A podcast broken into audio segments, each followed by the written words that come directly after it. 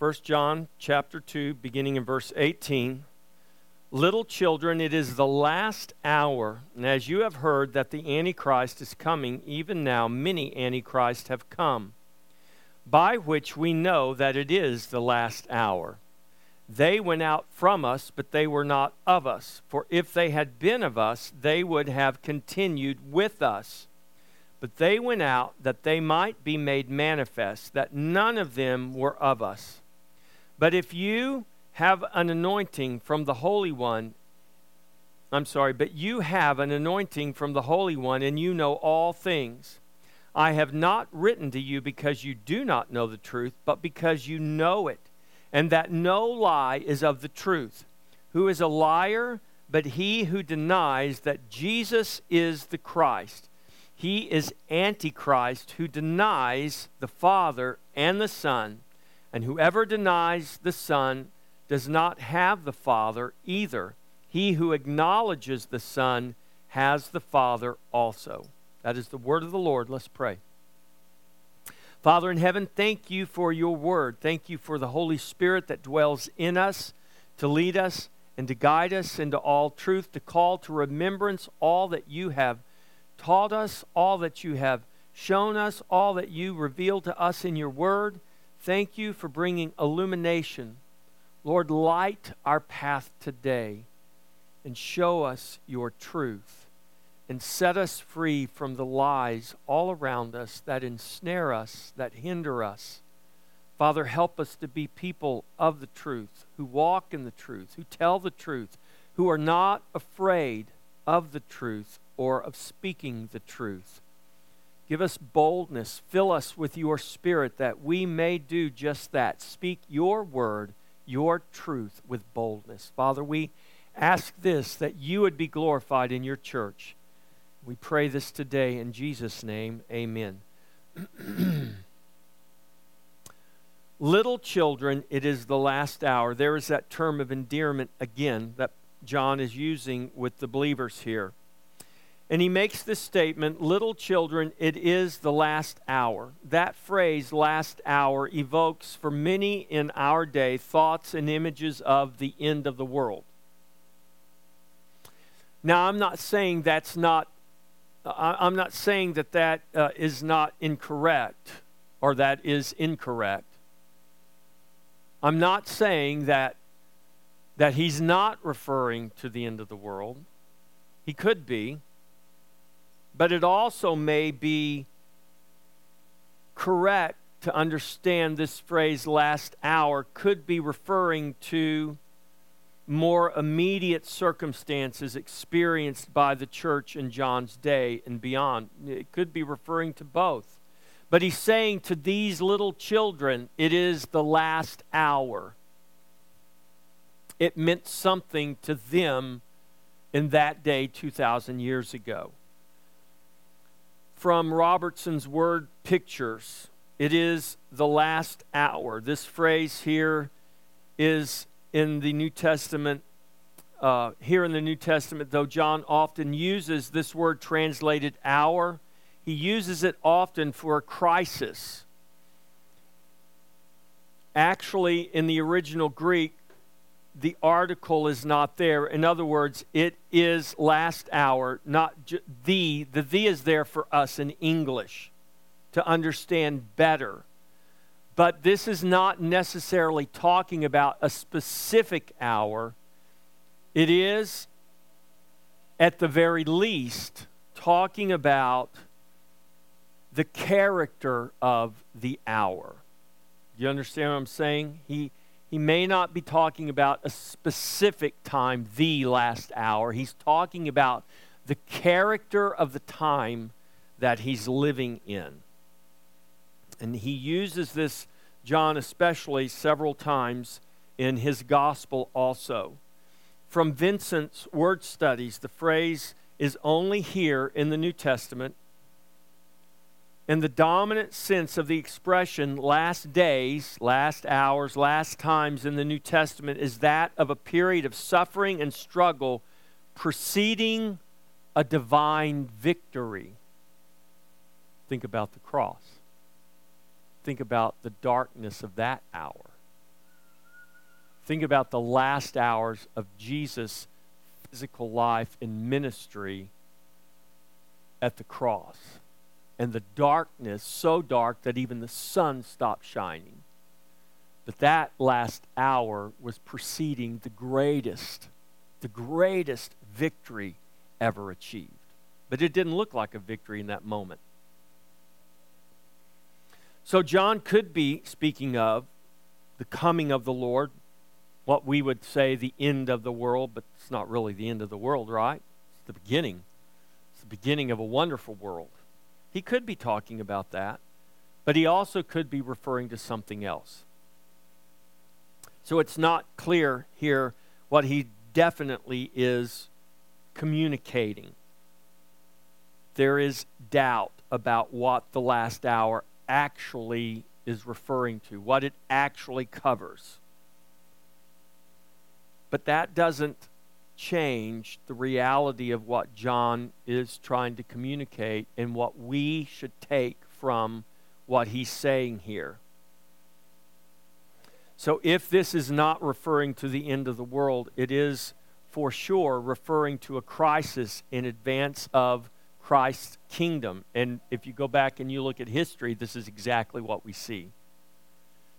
As John is writing this, the persecution that Rome brought to the church for three centuries has not yet begun in earnest. Up until this point, depending on whether you believe John, 1 John was written early or late, the primary persecutors of the church were the Jews. It was the Jews who persecuted the church. But as Jesus predicted in Matthew 24, Jesus knew that Rome would come and Rome would lay the city bare, destroy the temple, and he warned, and it's in all the Gospels, he warned of that in the Synoptic Gospels. And John would have known of that warning, and John knew by the Spirit what was coming.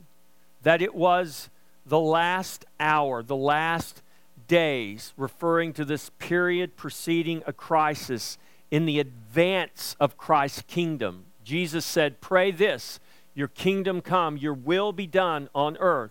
So we are here to advance the kingdom of God, and we should understand that we will face opposition. And this is what John is warning the believers of here.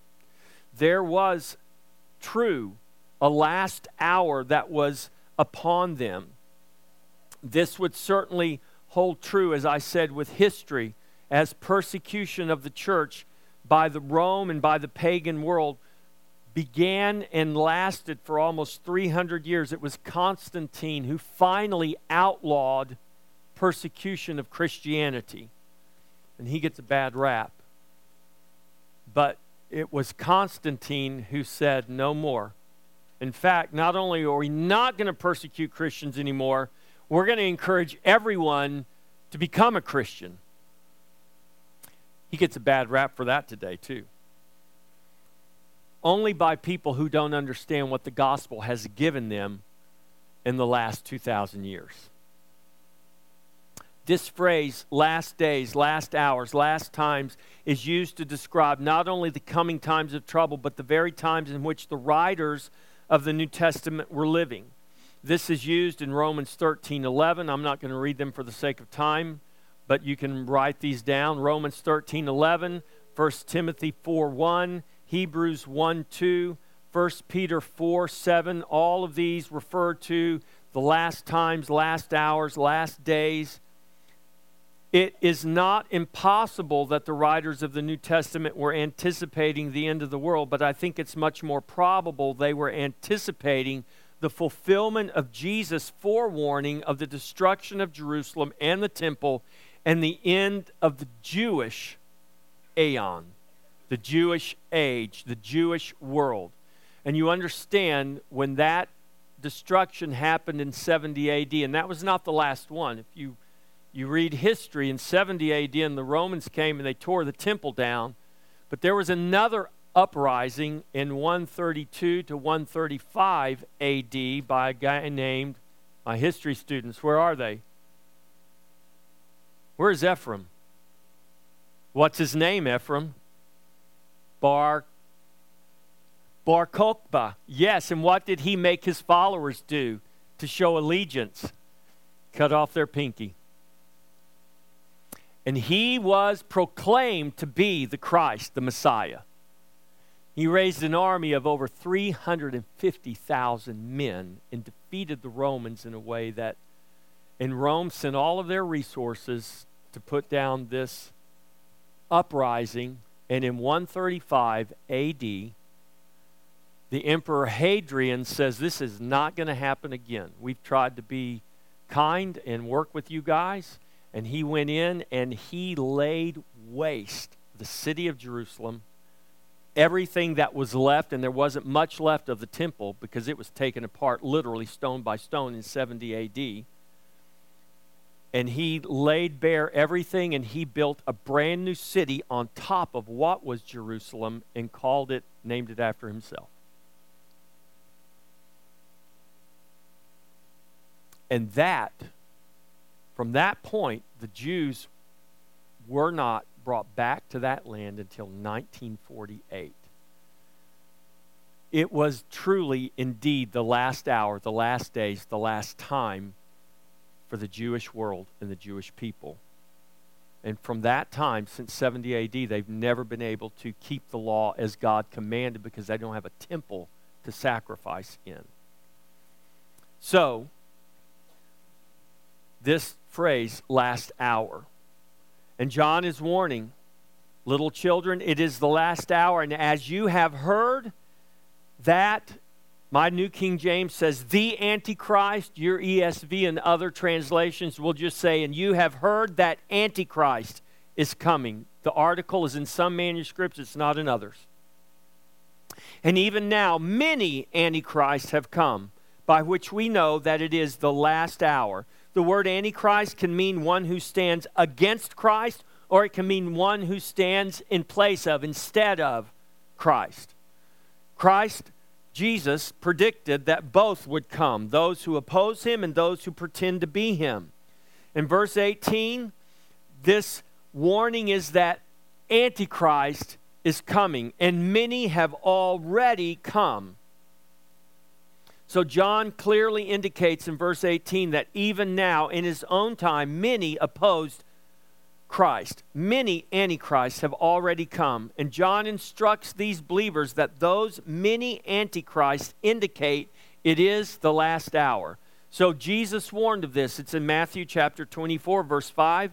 Jesus said, For many will come in my name, saying, I am the Christ, and will deceive many. In Matthew 24 11, Jesus said, Then many false prophets will rise up and deceive many. And who is Jesus talking to? This generation will not pass away until all these things come to pass. And I believe it was the generation, the disciples Jesus was talking to, because all of those things actually did come to pass exactly the way Jesus laid them out. If they did not, that would make Jesus a false prophet. And there are some people who are still waiting for Jesus' prophecy to be fully fulfilled. But I submit to you today that Jesus was not a false prophet and that that prophecy has been absolutely fulfilled already. And it was fulfilled in 70 AD when that temple was literally torn apart stone by stone. John mentions Antichrist again in his second letter, 2 John verse 7. For many deceivers have gone out into the world who do not confess Jesus Christ as coming in the flesh. This is a deceiver and an antichrist. John describes these many deceivers as an antichrist. There are still today, at this very moment, many antichrists, many deceivers who oppose Christ. They're all around us, and they're in the church. They profess to be believers. There's pastors who are antichrists. They're opposing Christ. They're opposed to the truth as it is in Christ. Don't buy the hype of all of this into the world stuff while the church is looking for the Antichrist, the man that's going to come. Do you realize many Antichrists are all around us tearing down the things we should be building up? And the enemy has distracted us looking for the Antichrist while there are many and have been many all around us, bringing real spiritual destruction to people's lives and to the church. They are an antichrist by teaching false doctrines that oppose who the Lord Jesus Christ is in truth, as he is and who he is as presented in the scripture. So, antichrist may be among us, but they are not of us. There will continue to be many antichrists until Jesus comes again to put away all who are his enemies. So, until Jesus comes, and puts away all his enemies, there will always be people who oppose Jesus, who stand in the place of Jesus. The church is called to proclaim and teach and live the truth, and so expose those who are antichrist for who they are opposers of Christ and opposers of his truth. That's exactly why on June 26 we went downtown to stand for truth in the opposition of people who says we love Jesus just like you do, except they're not living according to his word and they're actually calling evil good and good evil. This is why we're going to go to the public square on August 8th and cry out to God that he will grant us repentance because the church should be salt and light in the world. It's what Jesus commands us to be. Verse 19, they went out from us, but they were not of us. For if they had been of us, they would have continued with us, but they went out that they might be made manifest that none of them were of us. So today we have many antichrists still, and they're inside the church as well as outside the church. And wherever they may be, even if they are among us, they are not of us, John writes. In fact, he says they went out from us, but they were not of us. So when John writes they went out from us, but were not of us, this could mean these antichrists went out as though they were of us, but, but they were not. It, it could be a physical going out, and I do believe it was. It could be that they went out just like the apostles did, purveyors of truth, but yet they were peddlers of a lie. But John is saying, when we read this in its context, not just that, he's saying these people were with us, they were in our number, but they have gone out from us because they were not of us. They went out deceiving, pretending to be of the truth, but in reality they are antichrist, he says. They went out from us because they were not of us. Because they are antichrist, because they are not of us, they went out. Why? Because the preaching and the teaching of sound doctrine, and this is why it's so important for pastors to actually preach the Bible, to actually preach through the Bible. Because when you preach through the Word of God, I'm not giving you, now I can give you my opinion. I just gave you what I believe the last days refers to, and you may have a disagreement. You might say, No, I believe it refers to the end of the world. Okay, that's fine. But we're coming from the scripture and we're saying, let's talk about this, let's reason together. Let's, let's, let's see what the scripture, let's break down the word of God. Let's break open the word of God. Let's rightly divide the word of God. But let's not just have messages based on opinions and fun stories and, and so we can all, you know, have our best life yet. I love what Voddie Baucham said. Did you see the meme from Voddie? Voddie says, if you are living your best life yet, then you're going to hell. Because if this is the best life you're going to have, then you are doomed to go to hell. Because this is not our best life. Because we're still living in a world under the curse. Our best life is yet to come when Jesus conquers every enemy and puts the last one, death, underfoot. That's when we'll have our best life yet. Not, not here, not now, but it's coming. Trust me, it's coming.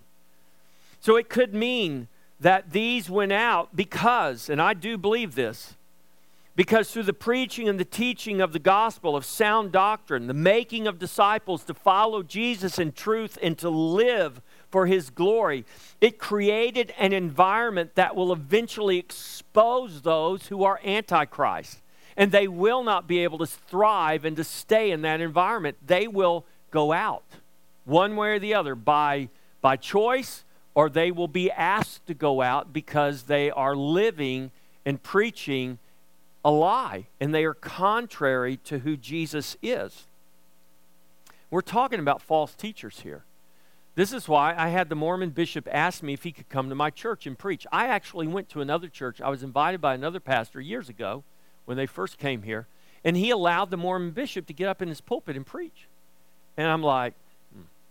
he said, uh, could, we, could we arrange a time for me to come to your church? I said, no, can't do it. Well, why not? I said, because you're not a Christian.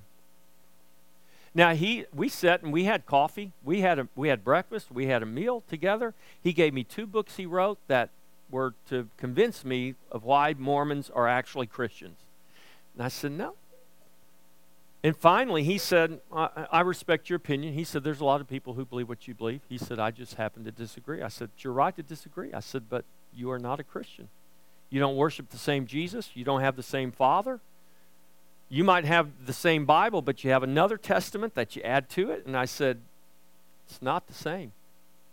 And I said, I wouldn't be a good pastor if I allowed you to come and stand in my pulpit and make my people believe that you're just like me, you're just a different denomination. No. And so when we preach and teach the scripture, the Bible, the gospel, we create an environment where Antichrist can't thrive, he can't survive. So he's going to leave. And this is what John is saying. They left because they were not of us. He goes on there and he talks about uh, the importance of, of preaching and teaching the Word of God, of creating this environment where the truth uh, is actually promoted such a gospel saturated environment is not conducive to lies and the lie and the false doctrine and the opposition to who Christ is. They will go out from that place. So, this phrase, they would have continued with us, is not just a physical continuing in fellowship with the believers, but a continuing in the true doctrine and the true fellowship of Christ. The fact that they did not continue in fellowship with the saints indicates they did not continue in the fellowship or the doctrine of the truth. And then he goes on in the last part of this verse and he says, But they went out that they might be made manifest, that none of them were of us. When Paul writes to the Corinthians, he said, There must be divisions among you. He's saying, Listen, some of you are believing false doctrine, some of you are false teachers, and there better be a division here there better be a, an ability to discern between the lie and the truth. This was my point in talking with the children today. You have an anointing. We have an anointing. If you have the Holy Spirit living in you, you have the anointing of God that enables you to discern between the truth and a lie. And if we are all together and there are those who are antichrists in the church, we have got to realize there better be some divisions. So when we were out there on June 26th, there were other churches who were supporting the gay lifestyle, saying that it is not sinful. Jesus supports you 100%, and it doesn't matter who you love because love is love. Well, they also, those churches also do not believe the Bible. They do not believe the Bible is without error. They do not believe the Bible is wholly inspired by God. They believe the Bible is a collection of great stories that can give us moral lessons, but we've evolved spiritually so we know not everything in the Bible is correct because we know better now because love is love. Well, I just am stupid enough, I guess, to actually believe what the Bible says from beginning to end. And the same thing that was a sin in Leviticus is a sin in the Gospels, is a sin in Acts, is a sin all the way to the end. What was a sin 4,000 years ago is a sin today because God doesn't change and God's word doesn't change. And this is John's point. This is what Antichrist was doing. This is what these many Antichrists were doing, going out saying, Jesus didn't really come in the flesh. Jesus and the Father are not one, they're not the same. You can live any way you want because the flesh doesn't matter. What you do in the flesh doesn't matter because only spirit matters. So sleep with who you want, live any way you want, it's okay.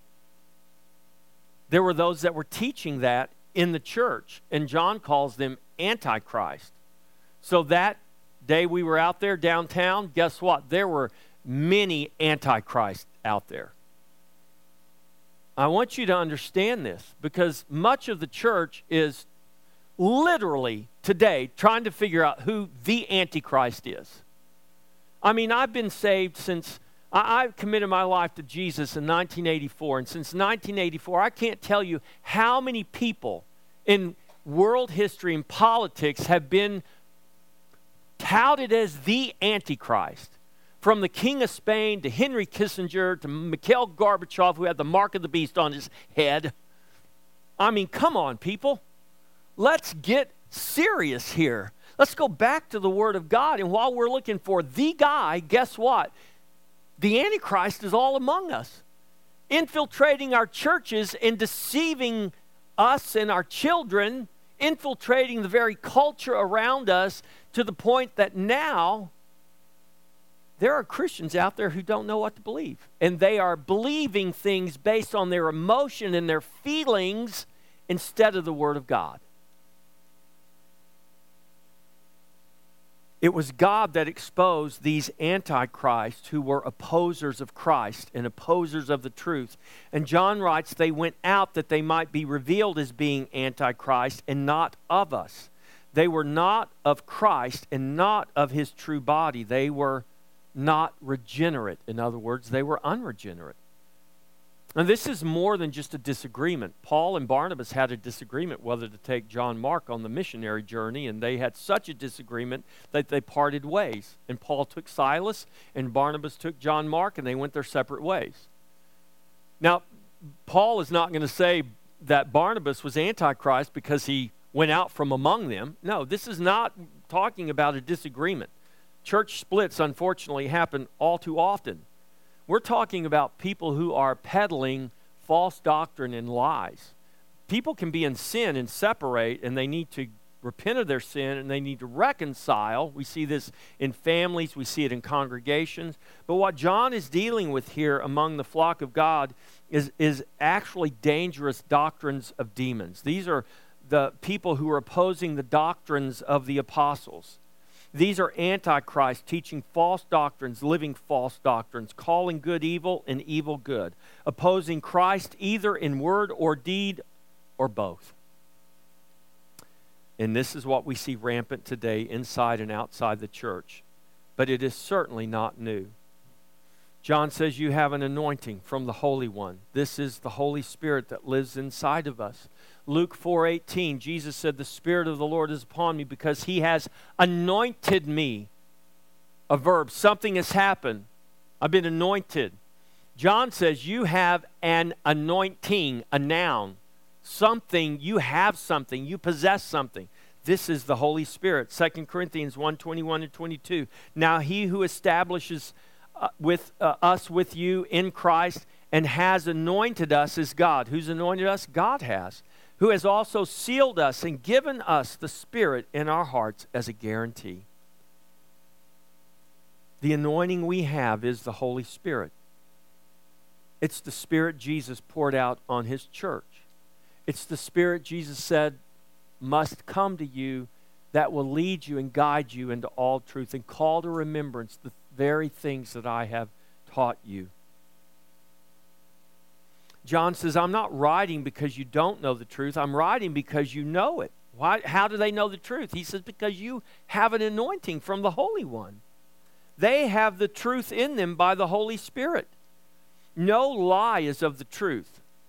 John writes this I've written to you because you, not because you don't know the truth, but because you do it, and that no lie is of the truth. That's a very simple yet powerful statement. And in our day and time, many, both inside and outside the church, paint the lie to make it appear as the truth. We paint it dripping with emotion to make people feel guilty. How can you deny love? Well, define love for me. Love is love. No. Define it biblically for me. God is love. And Jesus said, If you love me, then keep my commandments. Do you see the difference? That's not hard. That's not mean. That's not unloving. That's actually very loving. What's unloving is when we allow people to believe that their lifestyle and their beliefs are rooted in true love, and it's actually a lie, and the Bible says it will lead you to destruction. And when we, because we're afraid to hurt someone's feelings because they might become offended with us, when we are so afraid of, of our own selves getting canceled or offending the people that we love around us, so we won't tell them the truth and we allow them to believe a lie and we convince ourselves it's okay. Or we say things like this. I've heard pastors say this. Well, we don't preach about things like that. We let the Holy Spirit deal with that. And my question would be well, Pastor, how is the Holy Spirit going to deal with that if you don't ever preach the truth from your pulpit and tell them that's a lie? That the Bible never teaches love is love, the Bible teaches God is love. And the Bible says actually, if we love people, we really love people, we'll tell them the truth. So, my friend who's committing adultery on his wife, if I really love him, I'm going to tell him, You're in sin. He might get mad at me and he might say, I'm not going to be your friend anymore if you talk to me like that. I'm going to say, Sorry. I'd rather you be mad at me than you end up in hell. Because one day, if not sooner than later, you'll realize and you will perhaps wish someone would have told you the truth. But maybe all the Christians around you were too cowardly because they just didn't want to offend you. It doesn't matter what the sin is. God puts us in relationship with people, and we need to be willing. We need to love them enough to tell them the truth. We need to be a church, a people, salt and light in the earth that loves people enough to proclaim the truth, even if it hurts. Be a truth teller, even if it hurts. We teach our kids that, but we don't live that ourselves. When we say be a truth teller, even it, when it hurts, that means when we grow up and become adults and we have the opportunity to tell people the truth and we don't do it because we're afraid it might hurt, then we don't really love. And we're not really operating in the truth. The good news is we have an anointing. We have the Holy Spirit. We have the Word that will teach us. We must wash our minds with the water of the Word and plant the seed of God's word in our hearts so that God can bring an increase, an increase through us. Verse 22 Who is a liar but he who denies that Jesus is the Christ? He is Antichrist who denies the Father and the Son. Whoever denies the Son does not have the Father either. He who acknowledges the Son has the Father also.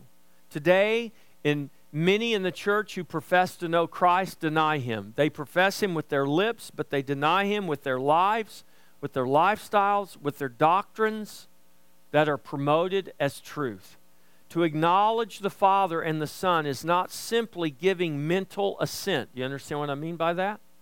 You ask most people, do you believe in God? They're going to say, yeah, I believe in God. When you start questioning them to, to exactly explain who God is to them, now that's where you're going to get all kinds of answers. When it really should be simple. Do you believe in God? Yes, I believe in God. Well, well, who is God to you? Well, God is the Father of the Lord Jesus Christ, the only begotten Son of God and the only Savior, the only name under heaven by which men can be saved. If someone tells you that, then you know they got the right God. But there are a lot of people professing to believe in God and they have no clue who they're believing in. They're like the Greeks who had statues to every god imaginable, and to, just to make sure they covered all their bases, they made one to the unknown God because they knew there had to be others out there that they didn't know about. So let's let's just make a, a catch-all God. Paul goes and he says that that God, that unknown God that you got a statue to there, he said, that's the guy I want to talk to you about, because that's the one that you need to know about. To acknowledge the Father and the Son is to acknowledge them for who they are, as presented to us in the Scripture. Is not just having mental assent. I believe in a God. I believe in a higher power. It's like going to AA. AA will tell you that doorknob could be your higher power if it'll keep you from drinking. But I'm going to tell you what, that, that doorknob may keep you from drinking, but that doorknob is not going to keep you out of hell. And you better have a higher power than a doorknob. In fact, you better have the God of creation, the Father of the Lord Jesus Christ. You better trust in Jesus. He is the God you need to know. Whoever denies the Son does not have the Father. Because the Father and the Son are one. And God lives in us how? By the Holy Spirit.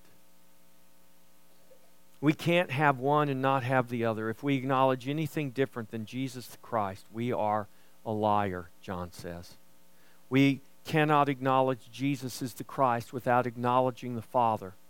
To make it more plain, we cannot trust in Jesus for our life without trusting the Father who sent the Son to die and give us life.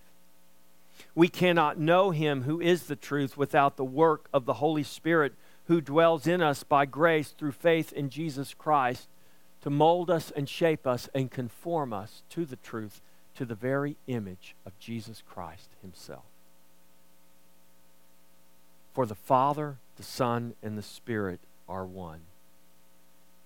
And as we trust in Jesus, we can have the assurance that they dwell in us and that we are people of the truth.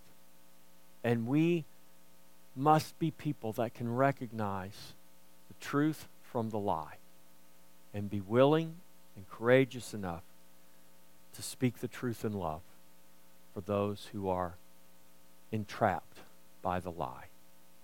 Amen. Well, let's get ready to come to the table. This table, this table of thanksgiving, Jesus described himself, declared himself to be the truth. Show us the way, Jesus said, I am the way, I am the truth, I am the life. No one comes to the Father except through me. This is who we celebrate each week we come to this table. So as you trust Jesus, as the only Savior, the only name under heaven by which men may be saved. Christian, welcome to the table. Welcome to Jesus. You have an anointing from the Holy One of God. Use it for God's glory. Walk in the truth. Fill your heart and your mind with God's Word. Discern the times we are living in and discern the things that make for our peace and the healing of our land, as well as the things that make for the destruction that we see all around us. Jesus is our only hope. There are no political saviors. There is not a policy or a politic that can save us and heal us. Only Jesus. And the key to our salvation and healing is from God. It's from God's people. If my people called by my name will humble themselves and pray and turn from their wicked ways, then God promises He will hear from heaven and He will heal our land. Church, we are the key. Stop being distracted by what appears to be good but is not God. His Word and His Spirit will show us the way. May we follow it faithfully just as Christ did. Amen.